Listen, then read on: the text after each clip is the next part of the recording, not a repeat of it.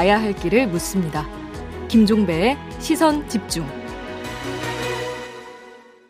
네, 대통령직 인수위원회가 오늘 해단식을 갖고 50여일간의 활동을 마무리합니다. 그래서 저희가 오늘 2부와 3부에 걸쳐서 인수위 활동을 좀 평가를 해보려고 하는데요. 자, 우선 민주당은 어떻게 평가하는지 궁금해서 이분을 연결하도록 하겠습니다. 문재인 정부에서 대통령실 정무기획 비서관을 지낸 분이기도 하죠. 현재 더불어민주당 원내 수석 부대표를 맡고 있는 진성준 의원 연결하겠습니다. 나와 계시죠? 네, 안녕하세요. 네. 김성준입니다. 인수위 평가를 여쭤보기 전에 문재인 정부 5년에 대해서 좀 먼저 여쭤봐야 될 것 같은데요. 한때 네. 청와대에도 근무를 하셨던 입장에서 좀 기분이 남다르실 것 같습니다. 소액 어떠십니까? 예, 먼저 문재인 대통령께서 그야말로 하루도 쉬지 않고 어, 임기 끝까지 국정을 잘 어, 살펴오신 것에 대해서 깊은 어, 경의와 감사를 드립니다. 음. 저는 한 1년여 만에 청와대를 떠났는데 네. 에, 곁에서 좀 더 오래 모셨어야 하지 않았냐 하는 음. 그런 반성도 하게 돼요. 음.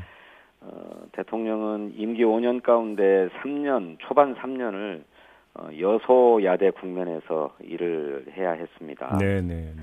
어, 그 때문에 에, 국정 과제를 추진하는 데에 에, 국회에 가로막혀서 어려움도 참 많았고 어, 임기 후반에야 비로소 어, 안정적으로 국정 과제를 추진할 수 있는 그런 조건이 형성됐는데 그래서 대통령은 혼신의 힘을 다해서 일을 해오셨지만 아쉬움도 들어 있을 거라고 생각합니다. 음, 알겠습니다. 그나저나 어제 저희가 탁현민 의전 비서관하고 인터뷰를 했는데 이제 마지막 날 저녁 네. 6시에 이제 걸어서 퇴근할 거고 청와대 앞에서 이제 그 박수 한 송 있을 거다 이런 이야기를 했는데 혹시 참여하십니까? 의원님도? 어, 그 자리에 가게 될지는 모르겠는데, 음. 에, 대통령께서 이제 퇴임하시면 양산으로 어, 이제 오늘 나오셔 어, 이제 다, 전날 나오셔서 음, 음. 어, 뭡니까 대통령 취임식에 참석하신 뒤에 이제 예, 예. 양산으로 예. 가시게 되는데 예. 그때는 동행을 음. 해야 되겠다 이렇게 생각하고 아, 그러시군요. 알겠습니다. 이번에 좀 인수위 활동 평가를 좀 여쭤보고 싶은데요. 안철수 인수위원장은 다음 정부 인수위의 좋은 모델이 될 것이다. 이렇게까지 자평을 했던데 어떤 평가를 하십니까? 안철수 위원장의 그런 평가에 과연 국민이 동의하실지 음. 의문스럽습니다. 어, 역대 인수위원회 가운데 이토록 존재감이 없는 인수위가 있었나. 음. 어, 원래 인수위라고 하는 것은 차기 정부가 서면 그 정부가 어떤 방향에서 국가를 운영할 것인지를 어, 그 청사진을 보여주는 것을 그 임무로 하거든요. 네, 네. 예, 그런데 이번 인수위는 그런 청사진도 없었고 또 무엇을 어, 가장 우선적으로 추진할 것인지 하는 음. 정책의 우선순위도 제대로 어, 제시하지 못했다고 생각합니다. 음. 반면에 뭐, 뭐 탈원전 정책을 폐기한다든지 뭐 부동산 감세를 추진한다든지 주로 어, 문재인 정부가 추진해 왔던 일을 어, 정면으로 뒤집는 일에만 어, 주력해 온 게 아닌가 음. 하는 생각을 해요. 네. 또 잡음도 많이 남겼죠. 뭐 대통령 집무실과 관절을 이전하는 문제와 관련해서 네. 네. 어, 국민의 비판이 아주 거셌고 음. 어, 또 중간에 안철수 인수위원장이 업무를 중단하고 네, 또뭐 네. 이태규 인수위원이 돌연 사퇴도 음. 하는 등 뭐 잡음만 많이 남겨서 음. 어, 우리 국민들 가운데에는 어, 인수위가 제대로 일을 했다라고 평가 하지 않으시는 분들이 훨씬 많지 않겠는가 이렇게 음. 생각합니다. 근데 이제 국정 그러니까 국장의 밑그림을 그리는 작업 관련해서는 110개의 국정 과제는 도출을 하지 않았습니까? 이 점은 이 점도 그러면 그 평가 대상 아니라고 이제 보시는 겁니까? 그 110개의 국정 과제라고 제시되어 있지만 그 가운데 그래서 윤석열 정부가 어떤 가치를 지향하는지 그래서 어, 국가적으로 세워야 될 큰 가치와 방향이 무엇인지를 어, 제대로 드러내지는 못한 것 같습니다. 네. 어, 현 정부가 추진했던 일들이나 뭐 이런 것들이 다 뒤섞여 있고 또 이미 추진하고 있는 일도 거기 들어가 있더라고요. 네. 예, 그래서 예, 국민들에게 선명한 청사진을 제시하는 데는 실패했다 이렇게 생각합니다. 이 점은 어떻게 보시는지 궁금한데 그 정책의 찬반을 떠나서 인수위 네. 출범의 사실상 1호 발표가 그러니까 대통령의 집무실 이전이었잖아요. 네. 한편으로 생각하면 이전하기로 그러니까 마음을 먹었으면 이제 시간이었기 때문에 뭔가 빨리 발표할 수밖에 없었을 것 같다라는 추정도 가능하고 근데 네. 과연 그게 1호 발표 사안이 됐어야 되는가라는 또 뭔가 의무도 들고 의원님은 어떻게 평가하십니까? 예 그렇습니다. 그런데 그게 이 대통령 집무실을 이전하는 문제가 그렇게 추진될 일인가 하는 생각은 듭니다. 음. 아, 이게 윤석열 대통령 개인이 어, 일할 곳 또 살 곳을 정하는 게 아니잖아요. 네. 국가적으로 앞으로도 그렇게 한번 대통령 집무실이나 관저가 이전되고 나면 그 다음 대통령 또 그 다음 대통령이 계속 그 공간을 이용할 수밖에 없는데 음. 그렇다면 국가적으로 논의해야 될 일이 아니겠나. 음. 그러니까 이전에 원칙을 세웠다 하더라도 그것을 구체적으로 추진하는 방법이나 또 어, 이전해야 될 대상 부지나 이런 것을 선정하는 것은 국가적인 차원의 고려가 필요 한 사안이었다고 생각해요. 네. 그런데 에, 이전하겠다고 하는 마음만 앞서서 어, 제대로 그런 논의, 사회적 의견 수렴 같은 것도 하지 않은 채 음. 그냥 찍어서 검토해 가지고 무슨 문제가 생기면 다른 곳으로 바꾸고 음. 당초에는 광화문으로 이전하려고 했다가 그게 여의치 않으니까 용산의 국방부 어, 공간을 어, 나가라고 하고 그리로 들어가겠다는 것 아닙니까? 예. 예, 그 때문에 연쇄적으로 이, 이전해야 될 군부대가 굉장히 많이 발생했는데 이게 너무 졸속이 아닌가. 그래서 음. 수많은 문제들을 야기하기만 한 게 아닌가 하는 생각이 듭니다. 알겠습니다. 아무튼 이제 110개의 그 국정 과제를 보면 문재인 정부의 정책을 뒤집는 내용이 상당수가 있고 또 그 표현을 보면 곳곳에 정상화라고 하는 표현이 등장을 하고 있던데요. 이건 어떻게 평가를 하십니까? 글쎄 이제 국정 철학이 문재인 정부와는 정반대가 아닌가 하는 음. 생각을 지울 수가 없는데 네. 물론 경우에 따라서는 그럴 수도 있을 것입니다. 어, 하지만 어, 무조건 어, 문재인 정부 뒤집기 또 전 정부와의 차별화 음. 이런 것만을 앞세워서야 음. 어, 정부 정책의 연속성이라고 할까 또는 국가적인 안정성 이런 걸 기할 수 있는가 하는 생각이 듭니다. 근데 어차피 정권 교체이니까 정책 차별화는 자연스럽고 당연한 현상이라도 볼 수 있는 거 아닐까요? 어떻게 네, 보세요? 물론 그렇습니다. 그런 측면이 있어요. 예. 근데 정말로 냉정한 평가를 통해서 계승해야 할 것은 계승하는 게 옳지요. 네. 그리고 정 문제가 있다고 한다면 그것은 어, 수술을 해야 된다고 생각하는데 예. 아까 말씀드렸던 것처럼 에, 곳곳에 그런 것이 숨어 있지만 그래서 윤석열 정부는 에, 어떤 가치를 세우고 어떤 정책에 주안점을 두고 추진할 것인가라고 음, 음, 음. 하는 점은 어, 좀 불분명하다. 그러니까 이제 구, 자꾸 차별화에만 저 방점을 많이 두는 가장 기본이 되는 국정 철학이 제대로 제시되지 않은 상태에서 이제 반대 정책만 나열되고 있다 이런 말씀이신 것 같네요. 또 한 가지는 대선 과정에서 국민한테 약속을 했던 여성가족부 폐지라든지 사드 추가 배치, 그다음에 병사 월급 200만 원 인상, 그다음에 GTX 확충 이런 것들이 좀 후퇴하고 있는 게 아니라 평가가 있는데 같은 평가십니까? 글쎄 어떤 것은 바람직한 음, 조정도 있다고 생각합니다. 가령 여성가족부 폐지 같은 경우는 예. 어, 선거 과정에서 20대 남성들의 표를 갈라치기로 얻어보려고 했던 공약 같은데 에, 현실적으로 보면 어, 여성 가족부의 역할과 기능이 여전히 중요하다라고 하는 평가가 한편에 있는 것 아닙니까? 근데 또 인구 가족부로 법률 그 발의한다는 얘기도 있던데요. 예, 그것은 뭐 어, 여성가족부 폐지 공약이 번복되었다라고 하는 비판이 나오니까 음. 어, 저 국민의힘에서 부랴부랴 발의하겠다고 하는 것 같은데 아, 예. 에, 이것은 다시 지방선거를 염두에 두고 음. 어, 여성 눈치 보기를 하는 게 아닌가 하는 예. 생각도 하고요. 아. 사드 추가 배치 같은 경우도 현실적으로 전혀 필요하지 않은 일인데 음. 선거 과정에서 보수층을 껴안으려고 어, 일부러 꺼내든 것 아닙니까? 네네. 그 때문에 미국이나 중국과의 외교 문제도 일으킬 뻔했지요. 음. 그러니 그건 뭐 조정되는 것이 당연했던 거라고 생각합니다. 알겠습니다. 그런데 이제 이해할 수 없는 것은 어, 코로나 손실 보상이라든지 네. 병사 봉급을 200만 원으로 인상하겠다라고 음. 하는 이런 공약은 어, 민주당도 적극 동의하는 공약이거든요. 아, 예. 이런 공통 공약까지도 번복한 것은 음. 이해하기 어렵습니다. 알겠습니다. 자, 그 110개의 국정과제 가운데 상당수는 또 국회를 거쳐야 되는 입법 사안이잖아요. 근데 네. 이제 뭐 이거에 대해서 뭐 다 일일이 얘기하기는 거의 불가능할 것 같고 민주당도 검토를 했을 것 같으니까 네.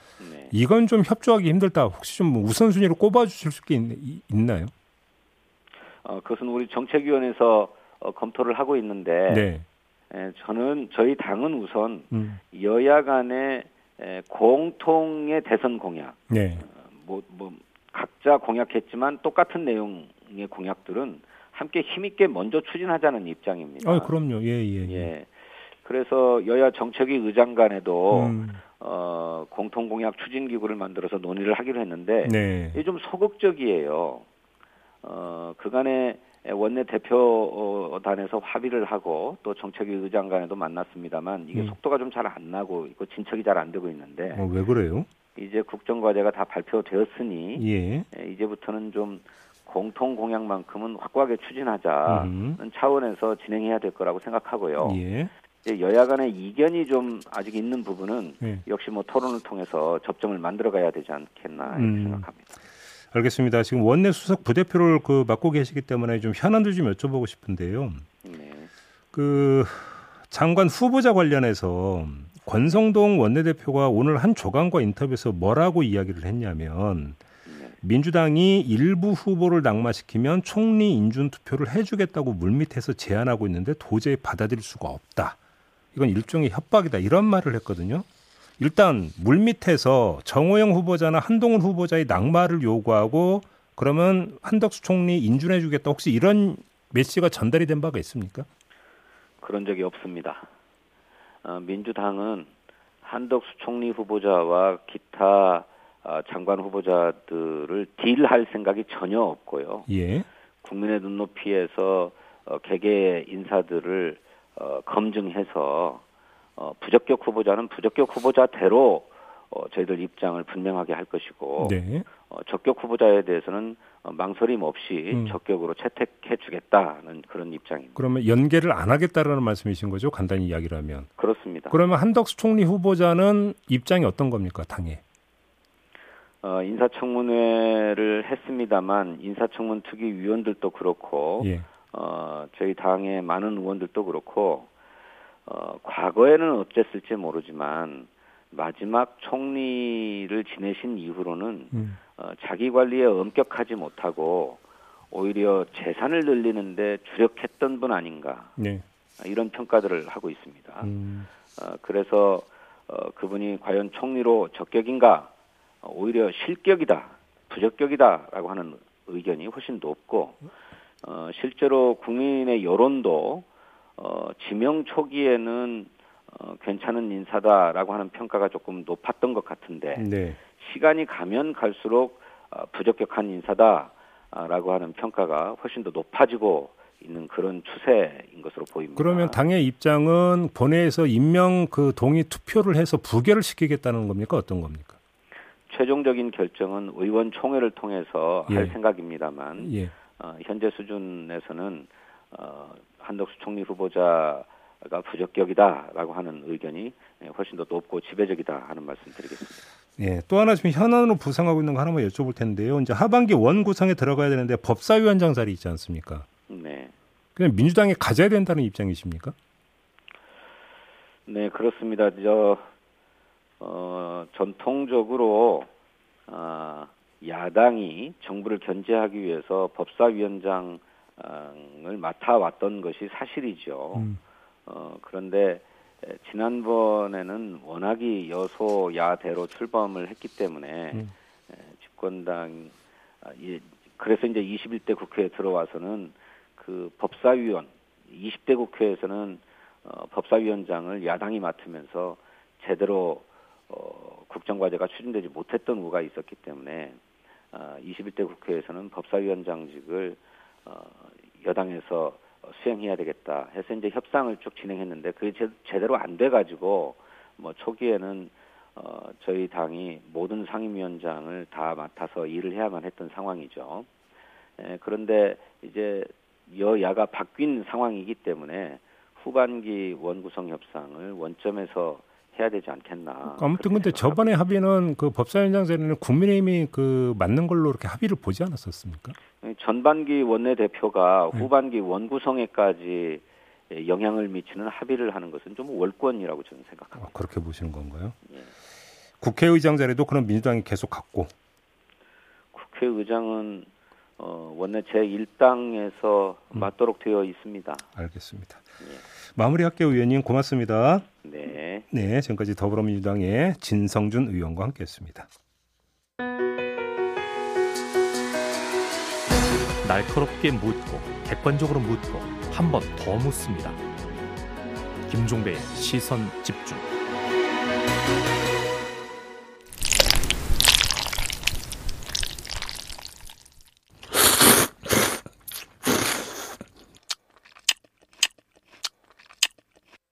네, 뭘 이렇게 쩝쩝대면서 먹는지 모르겠는데 아주 익숙한 목소리, 그러니까 소리이긴 하죠. 짜장면 먹는 소리인데요. 이 오디오를 들려드린 이유를 아마 벌써 감을 차리셨을 것 같은데, 아, 물가가 너무 지금 빠르게, 그리고 지금 크게 오르고 있습니다. 어, 대표적인 서민 음식으로 꼽히는 짜장면의 서울 평균 가격이 처음으로 6천 원을 돌파했다는 뉴스가 있었는데요. 외식 품목의 물가는 4월 기준 6.6% 상승을 했다고 하고요. 이건 외환위기였던 1998년 4월 이후 가장 많이 오른 수치라고 하는데 도대체 왜 이렇게 오르는 건지 궁금해서 이 서울 마포구에서 중식당을 운영하시는 사장님 한 분 연결해서 이야기를 좀 들어보려고 합니다. 나와 계시죠? 네, 안녕하세요. 네. 중식당 운영하신 지는 얼마나 되셨어요? 한 2년 좀 넘었습니다. 2년. 아, 그럼 코로나 국면 때 창업 직전에 그럼 창업하셨던 겁니까? 창업을 코로나 터지게 준비하다가 네. 코로나 터지고 나서 고민고민하다 창업을 진행했죠. 어이구 어려운 기간을 거쳐오셨네요. 알겠습니다. 근데 최근에 혹시 음식 가격 올리셨어요? 예, 한 일주일 좀 넘었습니다. 아, 얼마나 올리셨어요? 예를 들어서 짜장면 같은 경우. 짜장면 같은 경우는 저희가 짜장면 한 12% 정도 정도 오를 것 같습니다. 12%? 저도 얼마 전에 짜장면 시켜 먹었는데 천 원 올랐더라고요. 한 보통 그 정도 생각하면 되는 거예요? 오른 게? 그렇죠. 네, 그렇죠. 아, 올릴 수밖에 없었던 거예요? 원자재가 다 올라갔습니까? 어떻습니까? 원자재가 엄청 많이 올랐죠. 제가 저희가 시작할 때만 2년 좀 넘었는데, 예. 품목에 따라 두 배 이상 올 것도 있고. 두 배? 예. 음, 어떤 게 두 배씩이나 올랐어요? 음, 보통 식용유 가까 같은 거. 식용유, 예. 중, 뭐 중식당에서 진짜로 식용유 많이 쓰죠. 예. 예. 밀가루는요? 밀가루도 많이 올랐고요. 밀가루도. 음... 전체적 평균 한 35% 정도 오른 것 같아요. 오, 그래요? 식자재 그 평균을 내버리면 네. 35%? 35% 이상 올랐다 봐야죠. 어, 그럼 혹시 좀 떨어진 건 없습니까? 가격이 원자재 중에서 식자재 가운데? 계란값은 떨어졌죠. 네? 어, 계란값? 어, 계란값 시작할 때는 워낙 그때 대란 나서 엄청 올랐다가 지금도 그 전보다는 비싼 편이긴 한데. 네. 시작할 때보다는 좀 약간 안정세였다고 말이죠. 그럼 계란 하나 떨어지고 나머지는 다 오른 거예요? 간단히 정리하면? 그렇죠. 그러면 하여간 지금 그, 그 정도 올렸으면 이제 그 식자재 값 인상 부분을 그 반영을 해서 이제 버티거나 운영을 할 수 있는 정도다. 이렇게 좀 보시는 겁니까? 그렇죠. 아무래도 이 정도까지는 올려야만이 가능하지 않을까. 음. 저희도 내부적으로 직원들하고 많이 상의를 했었는데. 예. 직원들은 더 올리자고 했는데 아무래도 아, 직원들 경기가 경기다 보니까 아마 음. 소극적으로 대응할 수밖에 없을 것 같아요. 직원들은 왜 또 더 올리자고 온 거예요, 그러면? 뭔가 직원은 저, 더 정확히 아니까요. 예. 직원들 얘기 나왔으니까 인건비는 어때요? 인건비도 다음 달이면은 저희도 인상을 반영하기로 했죠. 아, 아 월급 올려주시기로 하신 거예요? 다음 달부터? 예, 코로나 음. 전 코로나 때문에 아무래도 임금이 계속 못 오르고 있었으니까 특히 주방 스태 같은 경우는 예. 반영을 많이 못했거든요. 음. 그러면 제가 한번 이렇게 여쭤볼게요. 몇 달 전부터 이제 물가가 이제 가파르게 오르고 있는데, 예. 그러면 영업 이익이나 이런 데 있어서 지금 감소세가 뚜렷하게 지금 숫자로도 잡혔던 거예요? 매출 아마 매출 대비 원가율이 워낙 올라가니까 예. 또 저희 같은 경우는 그래도 사정이 좀 나아진 편이어서 음. 손익분기 좀 넘긴 했었는데 네. 기대 수익은 좀 안 나오는 편이었죠. 아, 사정이 나아졌다는 게 혹시 이제 사회적 거래두기 해제 이 영향 때문이라고 보면 되는 건가요? 아무래도 그렇죠. 어... 그럼 좀 사회적 거래두기 해제가 돼서 좀 손님이 많이 늘었으면 식자재값 인상 부분은 좀 여기서 좀 커버하고 그냥 가격은 안 올릴 수도 있지 않았을까라고 하는 소비자 입장에서 이런 생각도 한번 해볼 수 있을 것 같은데 어떤 말씀 주시겠습니까? 늘었다 해도 기대 수익이란 게 있고 수익이 뭐 너무, 너무 높, 게 잡은 것도 아니 제 기준으로는 그렇게 높게 잡은 건 아닌데 또 소비자들도 어떻게 높게 볼 수 있겠죠. 예. 그렇지만 저희도 인건비 올리거나 뭐 음. 뭐 인재료 상승분도 있고 재료 상승분을 전혀 반영하지 않으면은 음. 사업체 운영하기가 좀 어렵다고 할까요? 그러니까 식자재 다 올랐고 거기다 인건비 다음 달부터 이제 올려주기로 했고 전기 요금이나 가스 요금도 올랐나요 혹시? 네, 조금씩 올랐죠. 이야, 안 오른 게 없구나. 어이구, 참. 알겠습니다. 그나저나 그러면 이 코로나 국면에서 창업하셔가지고 참 2년 동안 어렵게 버텨오셨는데 혹시 손실 보상은 받으셨어요? 아니요, 저희는 기준이 좀 틀려서 예. 처음에 손실 기준이 2019년도 기준을 잡아 말하면서 19년 매출 기준이 없기 때문에 아, 아 2년 됐으니까 2020년에 그러니까 그 식당을 여, 문을 연 거죠? 예. 그럼에도 음. 창업하고 나서 그 당시 코로나 한창 흉흉할 때라 예. 매출이 되게 형편없었거든요. 예. 뭐 작년부터 좀 매출이 낮은 상태라 예. 매출 상승분을 때문에 해, 기재, 해당성이 없다고 하더라고요. 음, 아이고, 그렇고 그러면 일체 못 받으신 거네요? 한 푼도? 방역지원금 같은 건 받았죠. 방역지원금 말고 손실보상금은 전혀 못 받으셨던 거고. 예. 어이고. 그나저나 아무튼 이 식자재 지금 인상 요인이 큰데 식자재 납품하는 업체 쪽에서 뭐라고 그래요? 앞으로도 더 오를 거라고 그럽니까? 그렇죠. 뭐 기름이나 밀가 같은 경우는 지금보다 훨씬 더 올 거다. 최소한 35% 이상 올 거다. 지금보다 더? 예. 음. 그래요? 그럼 혹시 또 그 가격 인상 요인이 또 발생할 수도 있는 겁니까? 글쎄요. 아무래도 가격이 발생할 거라고 예상을 하는데 예. 아직까지 일하는 일은 아니니까. 어, 짜장면값 많이 올라가고 천 원씩이나 올랐더라고요. 그래서 우리나라 대표적인 서민 음식 아닙니까 짜장면이라는 게? 그러니까요. 그러니까 뭐 다른 건 올려도 되게 짜장면, 짬뽕, 우동은 좀 되게 좀 버텨주셨으면 어떨까 싶어갖고. 너무 네, 무리한 요구일까요? 우리나라 중식 음식 너무 싼 음식이라고 인식이 박혀 있어 그러는데. 네. 과거에는 재료비가 좀 저렴한 편이었죠 중식 재료가요. 알겠습니다. 사, 상대적으로 인건비 음. 비싸고. 네네 알겠습니다. 아무튼 잘 버티시기 바랍니다 사장님. 네 감사합니다. 네 고맙습니다. 마포구에서 중식당 운영하는 사장님과 함께했습니다. 네 2부 마무리하고 8시 3부로 이어가겠습니다. 잠시만요.